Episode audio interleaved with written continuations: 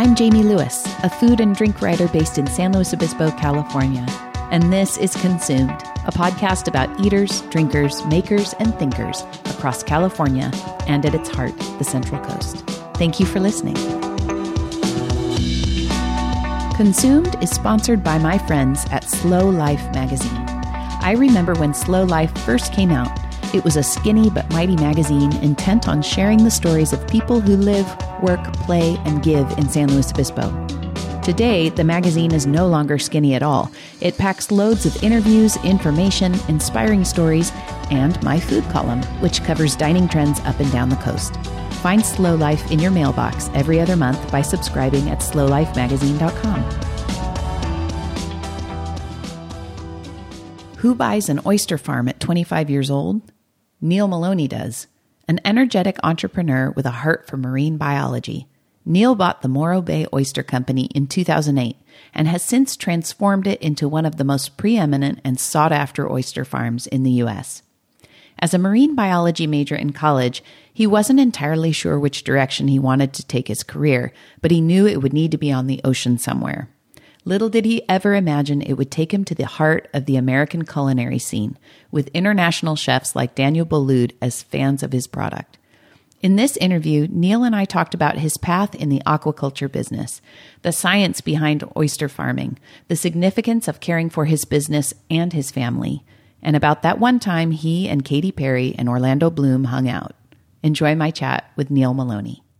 Neil, thank you for coming to my house. Thanks for having me. You are so busy. I tried to get you for the last season, and it was like, I'm the worst. well, no, it's, it wasn't that. It was just scheduling. I thought my head was going to explode, and I'm sure you did too. Yeah, well, I have a two-year-old, and that is, and uh, we don't have any childcare, so my wife and I make it work with grandparents, and so we're constantly, if I'm not working, I'm watching a two-year-old. How do you do that without childcare? Uh, so my we have great family here in town, and Both so sets? Um, no, my my parents are up in the Bay Area, and they Okay. help my brother and his children. Um, my wife's family is born. Uh, well, she's born and raised in Cambria. They came from Oh. L.A., and so um, and her mother Sonia is uh, a retired Montessori school teacher. And That's Bill, right. I yeah, know Sonia. I forgot all about Symphony, that. Right? Yes, exactly. she plays the violin in That's the SLO right. Symphony. And uh, and Bill, uh, Kristen's father, he's retired as well, and so they've graciously volunteered to watch her two days a week. And she just gets, she just loves going to see Baba and Papo. And um, so I either drive her up to Cambria or uh, they come to our house. It's just whatever works best for whoever is watching it that day. And then my Hmm. wife's a labor and delivery nurse, so she works three days a week. She is. yeah, she does You God's guys- work. I cannot. Yeah, right. I cannot believe you're able to make that without any kind of you know, know. paid help. But Sonia is. I could see her loving. Oh, she, she loves it. She's got such a two kind, granddaughters. She's got three person. granddaughters, two grandsons, Mm-hmm. and she just she's got a lot of love to give. Yeah. Yeah, it's great. And then um, my wife, so full time for her is three days a week, and Yeah. then for me, I own my own business, and so I can. That's kind of that flexible piece that Mm-hmm. allows it to work because I I watch her every weekend if my wife has to work, and then during the week if things change, I just ask the boss for a day off. Well, and you must have a really great team supporting you. Then I do, and it's taken years to get that. I mean, it it was a stressful thing thinking, okay, we're going to have a kid. What are we going to do? I can't keep working like this, and I had to start really letting go of some of the control that I relied on to run my small business. That you know, mm. small business owners get so caught up in the day to day, and I realized like I need to delegate.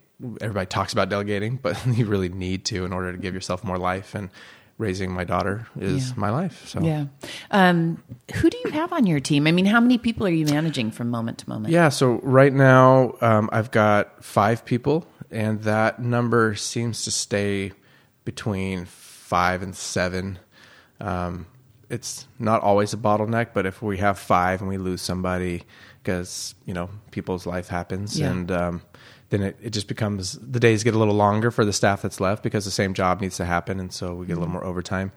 Um, but right now, my farm supervisor Kyle, he's been with me for over a year, and it takes, you know, our oysters take fourteen to sixteen months to grow, and so, so you have insane. yeah, you have to be with me for you know at least a year before you've seen the whole cycle, you know, a little over a year, and so um, we get you know a variety of people, different backgrounds. Nobody ever comes to me and says, "Hey, I'm just leaving this other oyster farm. Are you hiring?" It's like, "Hey, I've been working in a restaurant, or I've been working in retail, or I just graduated college with a math major, a lit major, history, and, and I, you know, people from all walks and backgrounds, people from the East Coast, uh, you know. Really? Yeah, I had a I had a farm foreman for a while that was actually from an oyster farm uh, over by Island Creek in um, up in on the East Coast. Is And that Maine or something? New Hampshire? that's Boston. Oh, okay, Boston okay. Yeah, and um, near Boston. And so he uh, he was with me for a few years, and uh, he was the only employee that I ever hired with previous oyster experience. But he saw a Craigslist ad from the East Coast. Pretty crazy. That is But, crazy. yeah, So eh, as you it's a real say, small club. yeah, right. Yeah, right. 14 to 16 months to see the whole cycle come through. I mean, Yeah. I think about the patience of a winemaker. You actually have to have more patience. Well, it's very similar to farming and and to winemaking in a sense. I mean, we stress the oysters out like we like wine. You want to stress the grapes. Mm-hmm. Yeah. Um, we have some seasonality. We sell year round, like you sell your your wine year round. You kind of have to plan for it, like Mm-hmm. how much wine to get through and And are you constantly, what's the word for it? Like propagating or planting, Planting. seed. Okay. Yeah, we buy baby oysters from a hatchery, and so hatcheries take mommy and daddy oysters, and they spawn in a tank. And then uh, once the larva is ready to settle, they grind up oyster shell and pulverize it and run it through a sieve till it's so small that only one larva could fit on each little grain. And the oyster, even the oysters you eat, they have like around the edge of their tissue, they have their mantle tissue, they have um, chemoreceptors, and that's the equivalent of a nose. They can mm-hmm. smell or mm-hmm. taste, whatever you want to say, and photoreceptors, which like we think more of like a scallop that can close up or a clam that closes up Yeah. when the shadow goes over. It's kind of the photoreceptor they don't use as much for day to day. It's more part of the re- reproductive cycle of paying attention to the light cycle throughout the year. It changes, and they mm. say, "Oh, we should get ready to spawn. Days are getting longer. Let's start spending our energy on reproduction." But th- when they're larvae, they can smell that oyster shell. So they raise them in a tank. The larvae is just getting fed algae, fattening up, and then they pour it into um, a setting tank that's got the sand spread out. And the larvae just dive down to the bottom. And at that point, they're kind of a snail. They go through metamorphosis and they turn into a bivalve, grow their second shell, and they just live on that grain of sand for the rest of their life. You're blowing my mind. Were you a bio major or something? Uh, marine biology, Yeah. invertebrate zoology. I can geek out with you. Uh, no, you can't because I can't do that. I'll be honest. Half the things you said, I was like, I need to get a textbook and refresh. we can back it up. I can I can do the, the fifth grade version. Tell it to me like I'm five. No, tell it to me like I'm three. I actually had to do that the well other done. day. Oh my gosh, we were, my kids and I were talking about the electoral college. Try explaining that to I a even seven. who understands no, it. no, I know. And so they were asking me about how does that work, and I had to pull up YouTube. It was so humbling. I had to pull up YouTube, and I actually spoke into the mic and said, "Explain the electoral college to me like I'm five. And it gave me a video, and we all looked at each other, and I did another. Explain it to me like I'm three. so perfect. I feel like Michael Scott. totally. It's all stolen from Michael Scott. okay. Totally. But then, So you know, life. at three years old, at that level, we got it. Yeah. We understood. Yeah. So, yeah. We think we understand. right. I know. So, so how does one get into, how did you become, I mean, I think of you as the preeminent oyster farmer on the West Coast. I am. No, Yeah. well, I mean, I think of it because I know how many do you harvest every year? Just shy of a million. Like I can't break for some reason that million mark like eludes me. And it's just really I've finally realized it's just the size of my farm. Mm-hmm. Yeah. Uh, and we try and get more efficient and get mechanisms and but we just we run a pretty tight ship and we just I don't know. Well, and there's those, there are those thresholds that Yeah. it's like you can't quite break it, can't Yeah. quite, and maybe if you acquired more space or if you acquired more people, maybe it would go. And I'm working on it diligently. We just passed through the process of the California Coastal Commission Mm-hmm. with our lease, and that took like two years, a year and a half, two years, a really long time to expand. I have 134 and a half acres. Okay. And of those, I farm right now on like eight. And then, Really? right, um, based on water quality, you have the health department. I'm, I'm highly regulated, so I'm with, sure. Yeah, very highly regulated within the within our lease. Who's uh, it's owned by it's a state water bottom, so California Department of Fish and Wildlife is my landlord. So we go through a permitting process with them, and then the California Department of Public Health has an environmental branch, Hmm. other than food and drug, that just monitors our water quality pre-harvest. Hmm. So they care about you know if it rains, what's the impact on the farm for potential bacteria, and they they classify our growing area. So this is one of the barriers to entry. That's why there's not 10 farms in my bay. It's because in order to get these leases, you have to maintain really regimented water quality standards. And so we test routinely for bacteria in the water. Hmm. And certain areas don't qualify because they look at 30 months worth of water samples and if we have a year like 2017 with a ton of rain or you know those can start to affect or have impacts and so we've we can change our classification and and open up more land but there's there it's I won't even get into it it's so convoluted It's okay, but I'm just, I mean, I know you're, so you're regulated by not one, but two government agencies. Right, and then there's the California Department of Public Health Food and Drug Branch, Right. which is the third, and um, then we had to go through the permitting through the Army Corps of Engineer, the Water Quality Control Board, and the um, Coastal Commission, California Coastal Commission. Those are three different agencies, each with their own permit. Do you sit at a desk a lot and fill out Too paperwork? much, Yeah. too much, and that's what I'm finding is that I am just like looking out my office window at the ocean, like, "Hi, I want to come back to you." Mm, And this last year or two, I've just spent a lot of time in the office, and um, some good, some bad. I'm, it's also gotten me to kind of rethink and try and recalibrate. Like, okay, what am I doing? If I'm not, like I said, that million mark, why can't I get over it? I've been doing the same thing. I've been in business since um, 2008 on my own, and so is there something that I'm not seeing? So I've brought in some uh, a third party now. I've got a consultant I've hired who was also a CPA to get a little more strategic and start looking at like, am I just making the same mistake every year that I'm blind to? And so Is it helping? It has to it be is. helping. It is, and I, I constantly try and just step back from it and say like, okay, what what else could I be doing, or what should I be doing? Where am I spending my efforts? And Mm. because you know you only got so many hours in the day, and like I said, I've got a two year old that takes a lot of my time too, and so I've just got to try and figure out how to make it all work. a fisherman is not as highly regulated as you. I know that they are. You know, I it, they all feel. I had Right. um, Mark Tognazzini on for Yeah. the last season, and he, he knows. He knows. he does. But it sounds like you're far more regulated. Is Yes. it because of the nature of the of the product? It's because you're eating a product that filters and feeds and consumes its natural surrounding, and I can't control the natural surrounding like you can on a farm, essentially. Essentially, and when a cow eats grass, it converts that energy into meat, and you eat the meat through that process. But the oyster, you're consuming what it's made and created in its body, plus whatever it's consumed. Mm-hmm. So you have to be really mindful of the environment, and so we are, you know, we're the I don't know the best word. We're kind of the mm. the guardians of the bay because we care more about water quality probably than anybody, and so we're mm. constantly watching for point source pollutions, and we work. You know, we love the National Estuary Program. They're very diligent Yeah. at working on programs, making sure that the watershed's clean because the clean clean water in, clean out, and so um, for us that's really important. And and I haven't even talked about when we harvest our oysters. Now we put them. We have a building on the Embarcadero land based facility. It's called the depuration facility. Um, there's only a couple on the West Coast, and we're the highest regulated food facility in the United States. We have a mandatory monthly inspection. That's Oh, my word. It's carried out. It's required by the FDA and, and carried out by the California Department of Public Health Food and Drug Branch. Hmm. And they come in, they read every document. We have to keep daily records multiple times. It's a day. monthly audit. And they come in and then we spend like anywhere from three to five hours and we just read every document. And they'll say, okay, on this day you harvested two or like 21,000 oysters. Now show me where all of those oysters went. And you have to account for them like an accountant and you can't be off more than 10%. So um, we've gotten to where we just, we're down to the oyster. And so, word. It's like a bean counter, but an oyster Uh-huh. counter. yeah, every month. Wow. Yep. And so, which I'm not here to complain about it. It's No. because it's actually allowed us to do some really great things. Before in 2017, I talked about having a lot of rain. Before my tanks, I used to get closed for 12 days when we got 0.4 inches of rain. And so in 2017, if everybody remembers, we got a lot of rain and it never stopped. And it would rain every 10 days.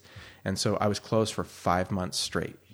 Oh and had I had my tanks, we would have been able to harvest. the The rainfall thresholds are less with you have, when you have a depuration facility, and you can pull as you know. If I have zero oysters in the tank, and then we get an open window, I can fill them with just shy of sixty thousand oysters, hmm. and then sell those. They they sit in the storage tanks that are running bay water from our farm that mm-hmm. we carry in totes and ferry it three miles down Native the bay. water, yeah. Yeah, from our growing area, and then run it through um, filtration, sterilization, and chill it so that the oysters are super, super happy, just kind of dormant, Mm-hmm. but in, in they're kept under 50 degrees where bacteria is not growing, and Right. it's really safe at the end when we sell this product. I sleep very well because I know that nobody's going to die from my oysters. Well, that's good. Yeah. And it sounds like transporting them would be really tough too. But I know you do distribute pretty far and wide, right? Yeah, and we use you know logistics like UPS and FedEx. Uh, FedEx usually out of state, UPS ground in state. Mm-hmm. Um, all the way down to San Diego, up into San Francisco, Tahoe. Every once in a while, there's some restaurants. Mm-hmm. Used to ship a lot into Vegas. We also ship out to New York to Daniel Boulud. Uh, Daniel and I wanted to talk to you about that because you have a really tight relationship with him. Yeah, I, I'm. He's rad. I, met- I met him. I. I don't know how, what word I'd use to describe it. He's been great at supporting us. He, um, we met at Pebble Beach Food and Wine a few years back, and um, his whole team is awesome. And he travels with just world class staff, and they do events for um, like private firms that'll like rent. The last time we did an event, they rented out the Four Seasons. Like they bought out the Four Seasons in Santa Barbara. Can you imagine? No, I no. don't know how. And then there was a surprise guest, and so we have. I, I'm just down there for an hour to shuck oysters before, and he's got all this huge spread set out, and um, and then Alicia Keys walks out and just plays Sure. for 30 minutes to 200 people, and I'm like, oh, okay, this is happening.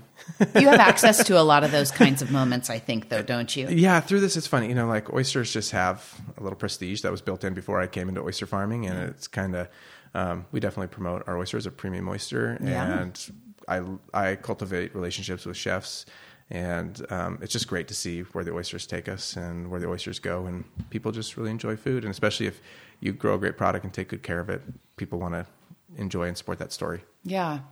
Did you ever think, as a marine biology major, that you'd be like hanging with Daniel Boulud? No. Or yeah, no, and yeah, Kate, Katy Perry was at that party. I saw that on Instagram. The best thing is that that picture at first was just supposed to be me and Katy. Then she says, "Hey, honey, will you take this picture?" Hands my phone to Orlando Bloom, who I didn't see. I'm like, uh, "I'm sorry, but no, Orlando, can you please have get can you please get in this picture?" He's like, "Oh yeah, sure." I'm like, "You guys got to come to my farm." He's like, "Well, I'm allergic to shellfish." And I'm like, "Oh no!" And Well, Katy's like, the "Yeah." Katy's like, "Well, I'm not. We'll we'll come." That is, have they come? Not yet. No, I'm sure you get a lot of She's sure. little. We'll come. I know. Yeah, yeah. But I mean, Morro Bay is off the beaten path, so Yes. you got to be wanting to get a little secluded vacation to come by. Totally. That is so funny to me. Yeah. yeah. You've got his fingerprints on your phone, and I do wash my phone. I I, know. have a two year old. yeah, right. Totally. Yeah. Oh my gosh. Well, I have so many questions, especially when you talk about being allergic to shellfish. Um, my not so secret, dirty little secret is that I don't eat seafood. Okay. Um, You're allowed to have that. so that's Thank a secret. you, Neil. know, you're allowed. Don't worry. No, I've told people before, uh, you know, I've said that. Not chefs never um, shame me for it. Folks like you never shame me for it. It's mostly just like everyday eaters who are like, what? How Yeah. can you have your job? Don't you love it? Everybody's a critic. Everybody's a critic, and I really try not to be. But um, I don't eat seafood. But when my husband and I were traveling around the world, we said we would eat anything someone offered to us. Yeah. Which is, you know, I mean, I'll try not to offer it. well, so I ate in New Zealand. Somebody offered me these gorgeous, um, what's the bay there? Cloudy Bay oysters. Okay. They were huge. Okay. And I did the deed raw into the mouth, and it was fine. Everything was fine. I mean, I didn't die Fine is not the exemplary word. Somebody who's dining wants to really like no. have to use. It's like It's asking fine. your husband, how do, how do I look? You look fine. Yeah. like that's the All right, I'm going to change. Yeah. so I, I ate it and everything was okay. But that night, I mean, Your body was- was not happy. no. And so is that the oyster itself or is that maybe me having a really, I know you're not a doctor, okay, No. but is it me reacting because I'm allergic Typically, if you're well, uh, allergies typically show up like, or uh, marine biotoxin. If it was the oysters are tainted, like it starts as like sometimes numb or tingling lips. Oh. That's more of like an allergy. You start to get the kind of histamine reaction. Yeah. If it's an allergy, you're getting um, like scratchiness in your throat, stuff like that. Typically, No, this was throwing up all night. that that could be just poorly handled food. Yeah. Ugh. And that's a problem because when you eat at a restaurant, like they're handling all your food mm-hmm. and you everybody goes to the low hanging fruit and thinks it's oysters. It's not until you go to the health department and actually get you know, they test and find out what the actual problem is that they can actually link it back to what you eat. So if you do get food poisoning, I highly recommend that you go to the hospital. They'll want to collect a sample, they'll test it, and that way they can actually tell what got you sick because there's really specific viruses. You can do that? Oh yeah, oh yeah. That's what the health How, department where, does. how do they test you? I mean, like, do you want to get into this? I do actually. My son sample. recently had. stool sample. They collect a oh. stool sample. yeah, there you go. Do I do. I still wanna get into it. so they collect a stool sample and then they test. They run a panel, and there's certain viruses, Vibrio, parahemolyticus. That is shell, self, shellfish specific.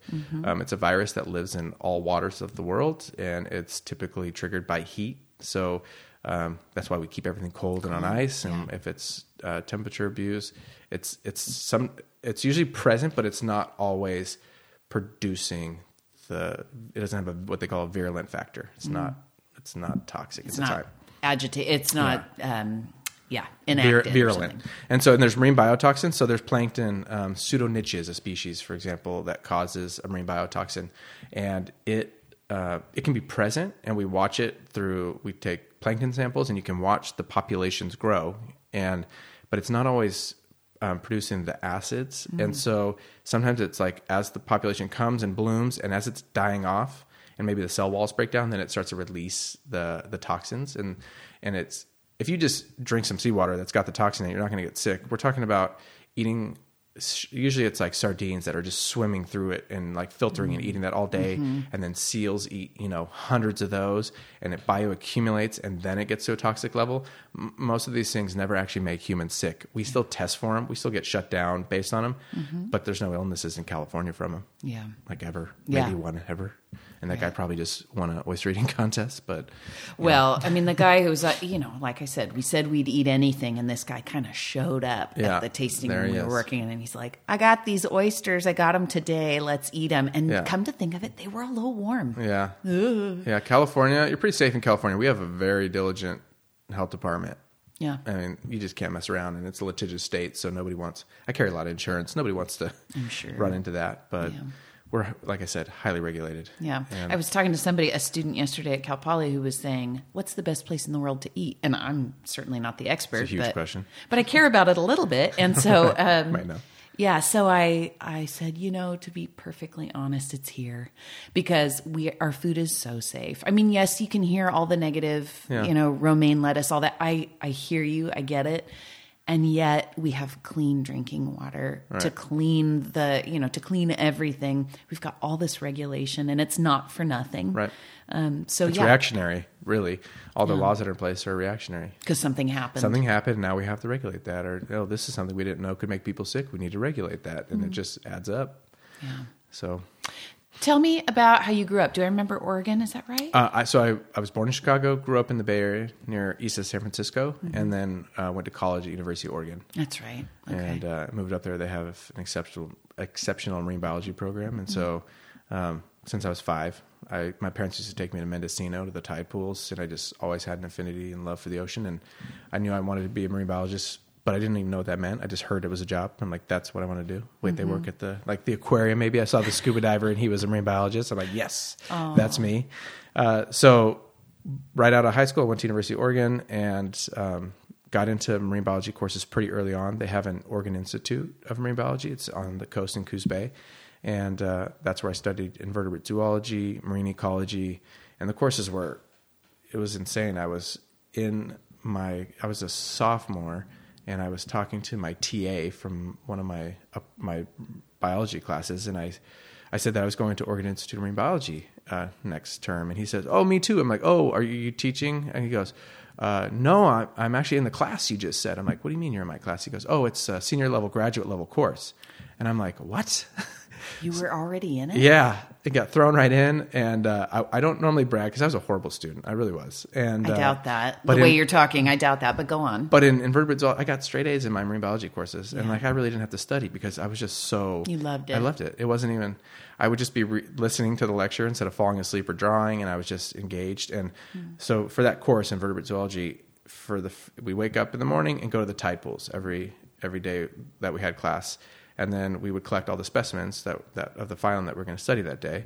Come back, have an hour and a half lecture on it, and then have lunch, and come back, and then have like a four hour lab. And then there was you had to be there for at least four hours, but then you could stay as late as you wanted, and so it was just really involved and Intensive. It sounds like. Oh yeah, and so um, I left there with just kind of understanding. Okay, I went through this material and I loved it, and I can really excel at it.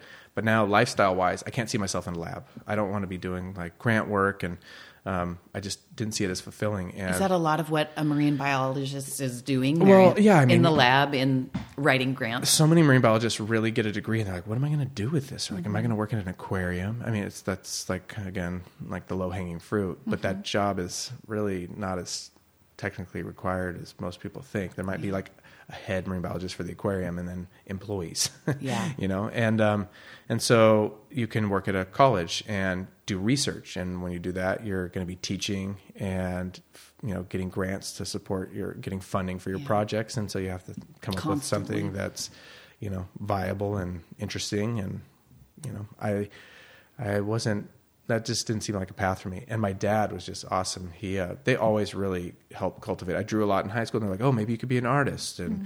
you know they're really encouraging whatever direction I wanted to go. And um, my dad said, "Well, have you heard of aquaculture?" I'm like, I, "I mean, I've heard the word, but I don't really know anything about it." This is in um, like 2002, um, middle of college, and he says, "Well, you should look into it. It's like an up and coming field. There's a lot of uh, you know farming in the ocean." I'm like, "Oh, okay." So I went and talked to my advisor, um, who my dad and him grew up in the same tiny little town in Georgia. So I not everybody's buddies with their advisor, but I was a neuroscience professor, and uh, he says. Oh yeah, you've got to go. Oregon State, our rival, he says they go every year. They have a program down in the Sea of Cortez at the Tec de Monterrey in Guaymas, Mexico, which is right in the middle on the mainland side. It's right in the middle of the Sea of Cortez or in Baja. Yeah. So eight hour north, eight hour drive north of Mazatlan, and they they have a high school and they have a college connected to it, and it's kind of like the Harvard of of Mexico, and they um, they have a, a pearl oyster farm where they grow the cultured pearls, and then they have a, a shrimp farming's huge down there, and so they have um, a small operation where they farm prawns as well. And so they told me all my classes would be in English. It's all good, and I got down there. All my upper division classes were in Spanish. I Do you speak Spanish? I do now. Did you have any Spanish? I had Poquito, let's see, poquito. yeah, un poquito. I had let's see, yeah, middle school. I took two years of Spanish Oh, and two years in high school that I really paid attention to. Well, and you know, t- right. Taking a class is completely different from just functional Spanish. Yeah, Here you're speaking. yeah, or writing like a six-page technical technical For instance. upper division biology course. How'd you do paper. that? I don't know. I Yeah. really just kind of blacked out. I think and got through. You were motivated. yeah, I to- was. Yeah. I was. It was difficult, um, but like giving a presentation, it was just like kind of embarrassing. Yeah. But the content of what it, what I was learning was amazing, and they had the hurricane season, which I had no idea about because Mm. I didn't pay attention to what the news was happening. I, apparently, they get like ten or twelve hurricanes every year down in Cabo. Suddenly it matters to you. yeah, yeah, yeah. right. So passing right by our door, twenty kilometers offshore, and so the the cages that they grew the that they were holding the the pearl oysters in were sixty feet down, and I had just completed a diving course through PADI Certified Diving down there, which was amazing. We're in like. Um, 84 degree water at 60 feet down, like 100 foot visibility. This was like, this is where I really got into the lifestyle of it. And the Takati was really good down Yeah, there. always. and so Yeah. uh, after the hurricane, their pens all got flipped over and like disheveled, and so um, they had me go down in 60 feet. I'm down there holding a rope with a buoy on it, and another guy is. We've tied off a rope to one of the cages, and the boat up there is going to tow it to flip it. And so I'm using a buoy, and he's using a buoy to kind of tell the boat which direction to go to kind of get in line with each High other. High tech communication. Yeah. Yeah, and I'm sitting there, and then uh, just a school of sardines is surrounding me, and they're just, and then as I'm staring straight up, 60 feet of water, there's just tuna fish darting in, and I'm just like immersed in this. And I was sitting down there just thinking, like, this is what I'm going to do. You were happy about. See, when you Oh, tell me that. I start to panic. Oh, like, how am I going to get out of here? There was a little bit of that food chain moment, but Sure. I, I just, you know, it was amazing. It was Oh. just amazing. I'm sitting here like these cages, this man-made structure, 60 feet down. We're solving problems after a huge catastrophe, and this business is depending on what we do, and it's all in the middle of like deep, rich nature. It was just pretty amazing. Yes, that does. I mean, even in the way you're talking about it, it's clear that that's where you belong. Yeah, it was for so sure. so, really quick, backing up, what was it like growing up in Chicago? I can't. I, Who knows? Like, I was three when we moved Oh, you were okay. Sorry, and you moved to where? Did you say? to Danville. It's a little bubble, a Oh, that's little right. bubble up east, east of uh, San Francisco. yeah, I had a good friend in college who was from Danville. Everybody knows somebody from Danville, which is really odd. But I mean, where I went to school was three thousand miles away, Yeah. so it was interesting. There They're were like a lot of. Californians. Yeah, I had 512 students in my graduating class, and I'd say maybe like 50 of them didn't go off to college. Yeah. everybody travels, and then most of them stay where they go. Yeah. Okay, so East Bay, though, I mean, not not at the ocean a whole lot, but like you said, your parents took you to Mendocino. Yeah, they took. We went on a lot of camping trips. We just spent a lot of time outdoors. You know, we grew up in a really wealthy area in like an older part of town, and my parents, um, they did okay, but we, you know, our vacations weren't like traveling to France and Paris and all over the world. It was more like, hey, let's get in the van and go camping, and Hmm. or um, I mean, we just I've been everywhere in California. Every campsite I've probably been to. Yeah. Whether I, it was the desert, which just like makes me parched to think about Death Valley. I just couldn't. That is like, not your jam. I hated it as a kid, you know. But anything on the ocean, water animal. yeah, anything on the water. If we'd go fly fishing, I think I started fly fishing when I was in the sixth grade with my dad. I think he saw a river runs through it and had like a, a come to Jesus moment. We needed One to, of my top five favorite movies of all the time. best, Yep. the best. So Yep. my dad was really inspired, and, and like literally the next day, he bought a rod and was out on the grass, like prac- practicing, learning how to fly fish, and got me and my brother into it. Wow. And so yeah, Wh- which river did you do it on? we fished a lot up north. Uh, I started on the Stanislaus River, which I never caught any fish, and I just thought I was a horrible fisherman. But then we went to the Pit River up uh, by Burney, and we were just slaying them. Now you're catching. yeah. and we hired a guide, and he just really kind of fine tuned. Like I could cast, but I didn't really know how to like set a hook, and mm. really the like more intricacies of fly fishing. And so that changed my game too. And do you still do it a lot? no, I mean, and I wish I would love to. I think I'm not. I might be wrong, but isn't it kind of expensive in terms of just as initial setup. okay? But it's a technical and an art form, as River Runs Through It teaches us. And I actually got to take a fly fishing course at co- in college. I, I took all my upper division courses actually in my earlier years. So senior year, I was just left with like, hey, you need credit. So I was taking like anthropology 101 as a senior, and fly fishing was one of them. And uh, which sounds great, but then you go out to like fish on a river, and you've got 20 other students, and you have to be within eye shot of your teacher. I'm like, well, nobody's going to catch anything here. Yeah, right, right. like it's about getting away and getting secluded and stalking your prey, but. and that's so Oregon Yeah. to have a, a fly fishing. right right Well, um, so he's going to ask you about what is a typical day. Well, no, no, no. Hold on. You were in um, Mexico. How'd you wind up here? You have no roots here necessarily. i don't i don't so um, after i graduated i had reached out to um, some of the people that i went to school with were amazing like their head was their families were like the head of tourism for the state of um, sinaloa Oh, wow. um, and other people had friends that had massive um, shellfish farms in Baja, and so I got a job offer to go to Guerrero Negro, which is halfway up Baja, but on the um, on the Pacific side, and it's really pristine out there. It's just really, really secluded, and um, they were going to pay me like six hundred dollars a month or six hundred pesos a month. It was not going to pay for my student loan and and then have anything left. And my parents, when I was gone to Mexico, I never called them. It was really hard for me to figure out. This is pre mm, pre technology, Yeah, right. and so it was really hard. Like I had to go buy calling cards and have my minutes, and nobody even knows what that is anymore. And then find a phone. yeah, I didn't have a phone. and so my mom was like, "I- if you go to Mexico, we're never going to see you again. Like, please just take our car, start at like the first oyster farm. There's farms up in Tomales Bay. Just start there, take your resume, and just drive down the coast of San Diego, take the car for a week. And just go drop off your resume, and which was so cool for my Yeah, parents to do. so cool. you know, and uh, and so I I graduated in June, and then in November I started work at Tomales Bay Oyster Company, which was my second stop on that route. And isn't that a pretty benchmark kind of They're place? huge. Yeah. They, they were like one of the originals. They were, um, their old colors were like navy gray because when it was all military up there, they were serving mainly military installments, Oh. and uh, they they've been around. I couldn't even tell you the early times, but I know they were there in the fifties. Yeah. And um, uh, the previous owner, uh, Drew Alden, who was my boss, he had been oyster farming for like twenty five years, I think, when he hired me, and he had just purchased the lease in Morro Bay, and um, four months before he hired me, and they had planted three million baby oysters. Excuse me, and then a, uh, a red tide came through and killed like over ninety percent of them.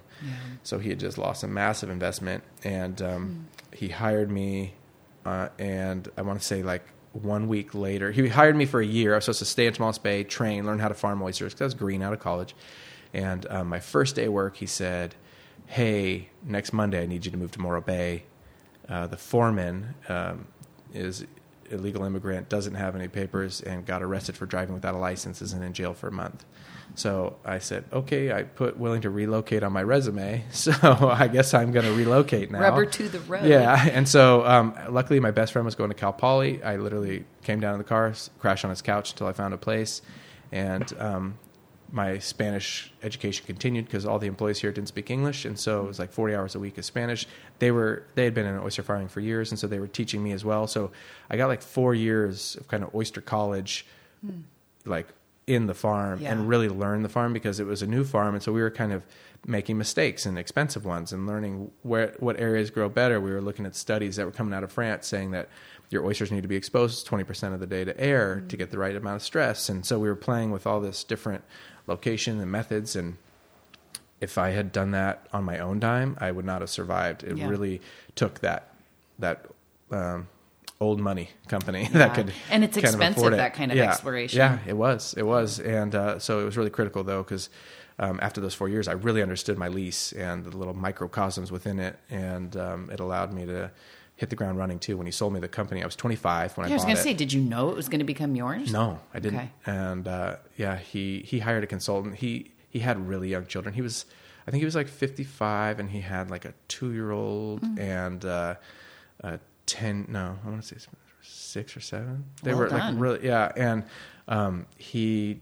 He could afford to sell the other company, and the real estate up there alone was worth much more. And so sure. he um, he was able to get out of the game and um, go on to other things. But just a great man. I wanted to be home with his kids, and just a great family guy. And um, and so he sold me the the production farm down here because the gentleman who bought his operation already had a production farm.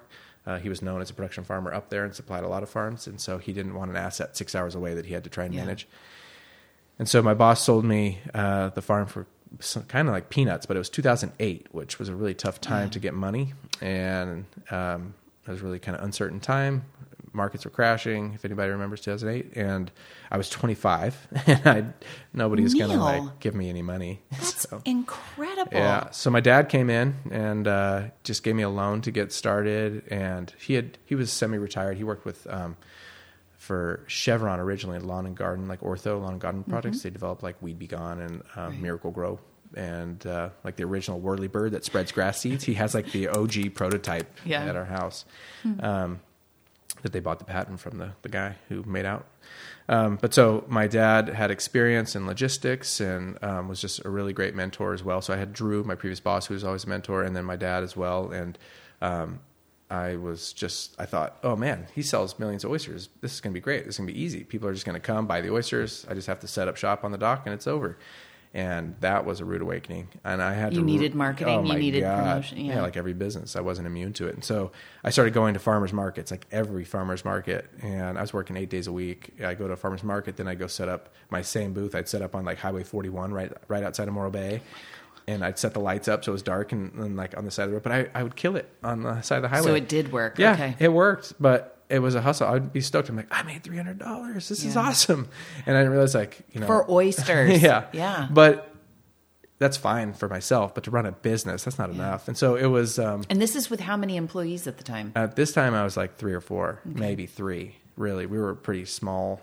We were really small, um, and every everything I was barely paying myself, and everything I made has just always really gone back in the business. I'm just learning to start paying myself, and even then, I'm not doing enough. But um, still in the growth phase after a decade. I'm surprised. well, I mean, Yeah. it seems, well, you definitely got the marketing and promotion thing down. We're working on that. Yeah, always. Yeah. We've just gotten really lucky and blessed with people that are interested in the story, and you know, Yeah. I, right away we got a story with Sunset Magazine that really made a big splash for us, and um, and that that really helped because we were selling off the dock and, and selling off the side of the road. It wasn't until I, I started going to farmers markets that I met chefs and that I Mm. totally reimagined my business because I'd meet a chef and he would buy in that one instance he would buy more than I sold the whole market, and I said, okay, we need to start That's where it is. going after the chefs. And I had a, a small background in like the summers I'd work in commercial real estate and go cold calling, Mm-hmm. and I loved it. And so I just went cold calling and changed my story. Instead of talking about real estate, I'm now talking about my product, and it was a natural sell because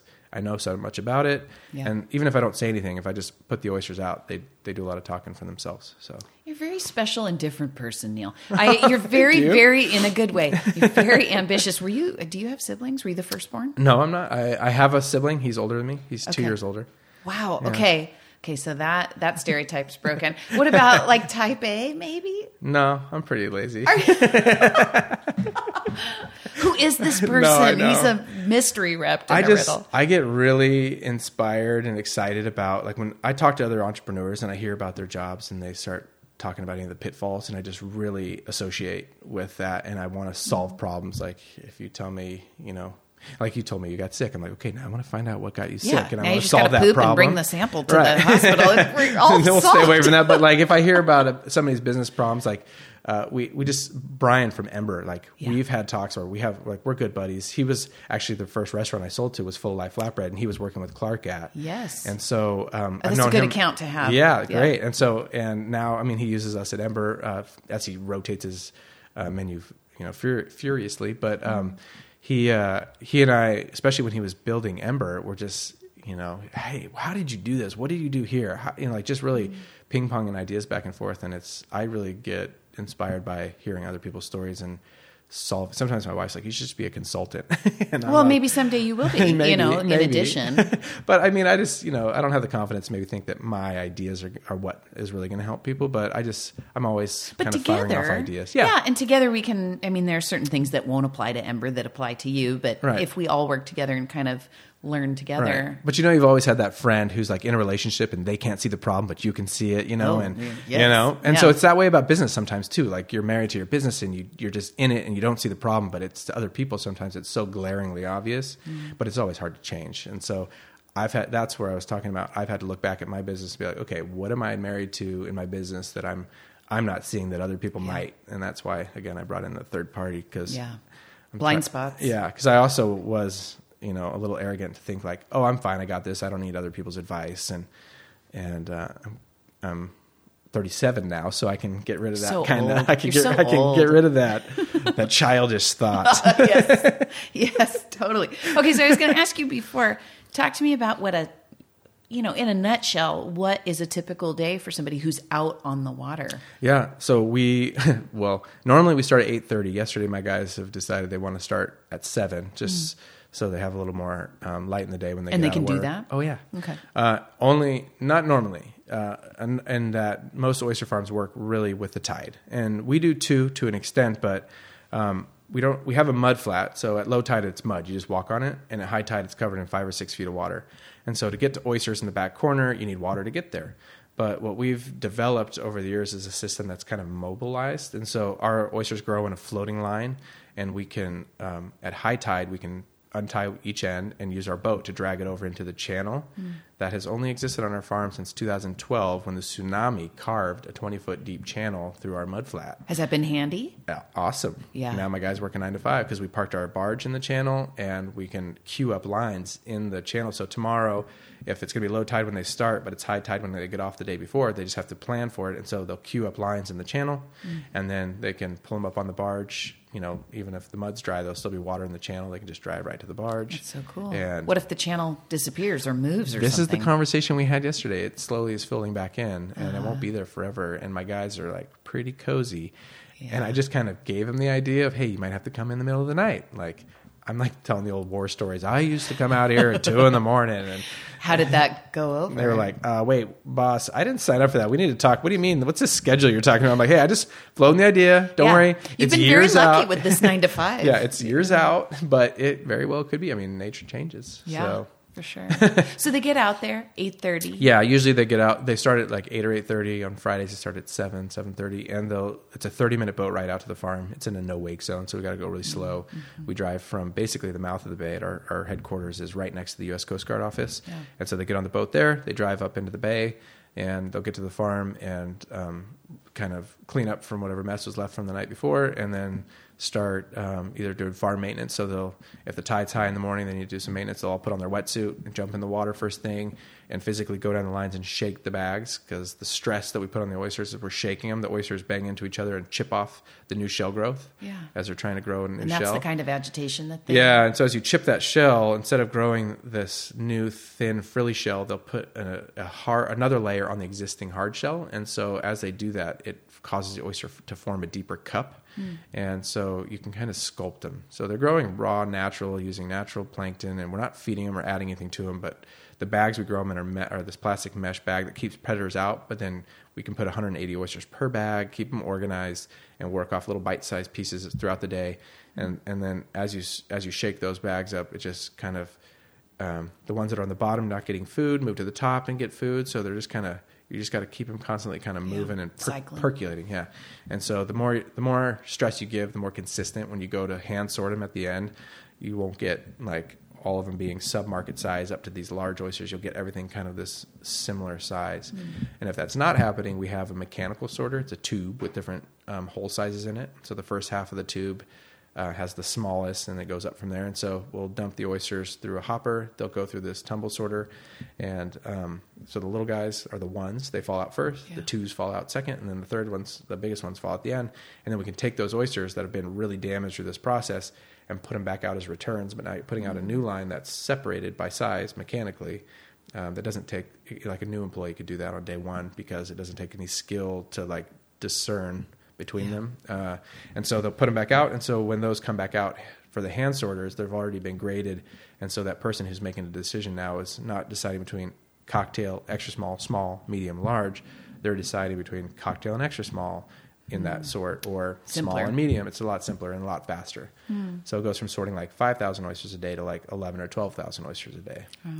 Okay, I have a very stupid question. They You all know- are. Hey, I like I'm that. all questions are stupid. Well, you know, liberal arts major here. You you talked a little bit about in Mexico Mm-hmm. pearl oysters. Mm-hmm. Sorry, Neil, but what's the difference? How are they different? A pearl oyster versus an eating oyster? Okay, next time you go to a restaurant and watch somebody else eat an oyster, Mm-hmm. look at the oyster shell and look at the color of it. Yeah. And like my oysters are white inside, but they don't have a lot of luster. Like the pearl nacre isn't built up like an abalone has that shiny luster. Uh, pearlescent. Yeah, exactly. And so it it they can get that, but it takes a long time. Um, and so if my oysters were used to make pearls, that's the color they would be because it's the tissue, the meat that's secreting that shell. And so um, in the Sea of Cortez, where I was, the oyster is a different species. It doesn't have as big full body. You wouldn't really want to use them as like an edible oyster. They're edible, of course, but they're not. They just they have a different morphology where they don't. They look almost more like a scallop. They don't have like a deep cup. Yeah. They're more like the, they're bivalves, but they're more equal on both sides instead of having like our oysters have a deep cup on one and a flat side on the other. Yes. So they don't really get a big full body, but when you open them, the shells are beautifully amazing inside, and um, and so they they'll go through and they'll just shuck oysters until they find the color and the luster that they want. Then they'll take that meat and they'll take a scalpel and they'll make a little strip. They'll cut like a ten millimeter. We're in this is metric now. They Yeah. cut ten millimeter strip, and and that tissue it's not like our circulatory system there's just oysters have like what's called a blood bath which sounds crazy but it just circulates water and the nutrients within its system and so it doesn't need blood vessels Yes. the same way and so they um they take that 10 millimeter piece and they'll cut it down into little 2 millimeter pieces.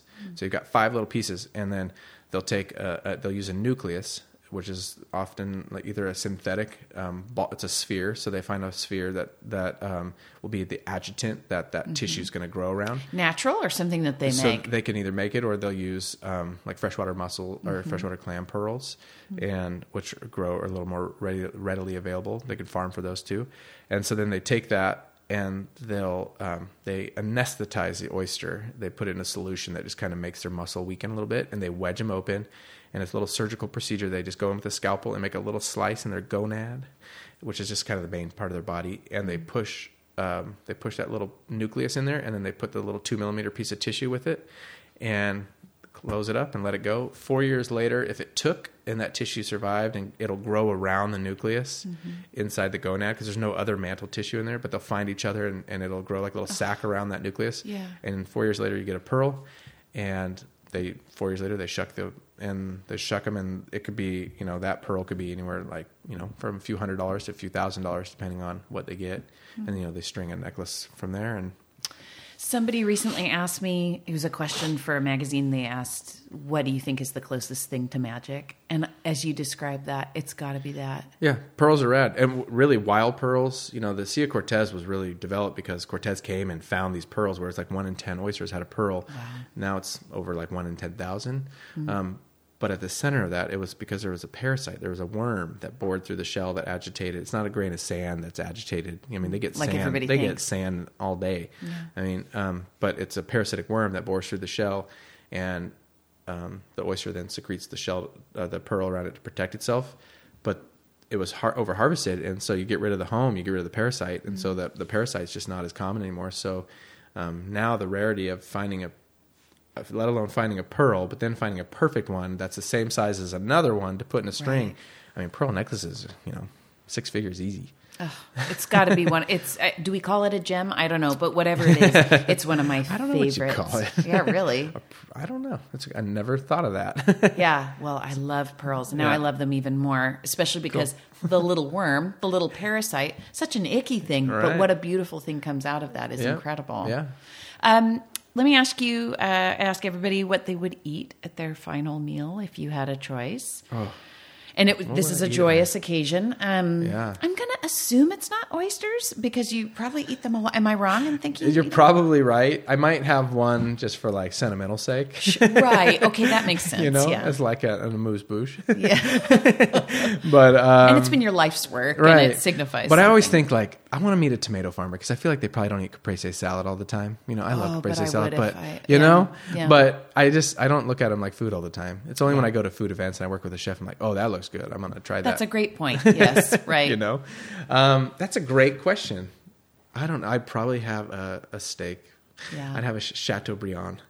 Oh, That's what I would do. gosh, It's what. I used to when I was little. Uh, my mom would always buy one. We'd slice it up and it would share it within the family. And when I got to be like nine, I'm like, I want my own Chateaubriand. And I was all right. And I just like a top sirloin steak. I didn't know what the name was, but that's what my mom called it. And I would just eat like a one pound steak to myself. Oh my gosh, and pretty it's gross. sentimental. No, no, no, no. I mean, But I love a good medium rare steak. yes, Good ribeye. right. Yeah. Oh gosh. Well, let me come and have steak with you sometime. Please. Yeah. Thanks for coming over. Ah, thanks for having me. Thank you so much for listening to Consumed. It is a labor of love, and I appreciate anyone willing to give me their ears for an hour. Consumed is edited by Chris Lambert. If you have ideas for guests I should interview on Consumed, please visit the contact page at letsgetconsumed.com and be sure to sign up for the Consumed newsletter. Until next time, this is Janie Lewis. Thanks for getting consumed with me.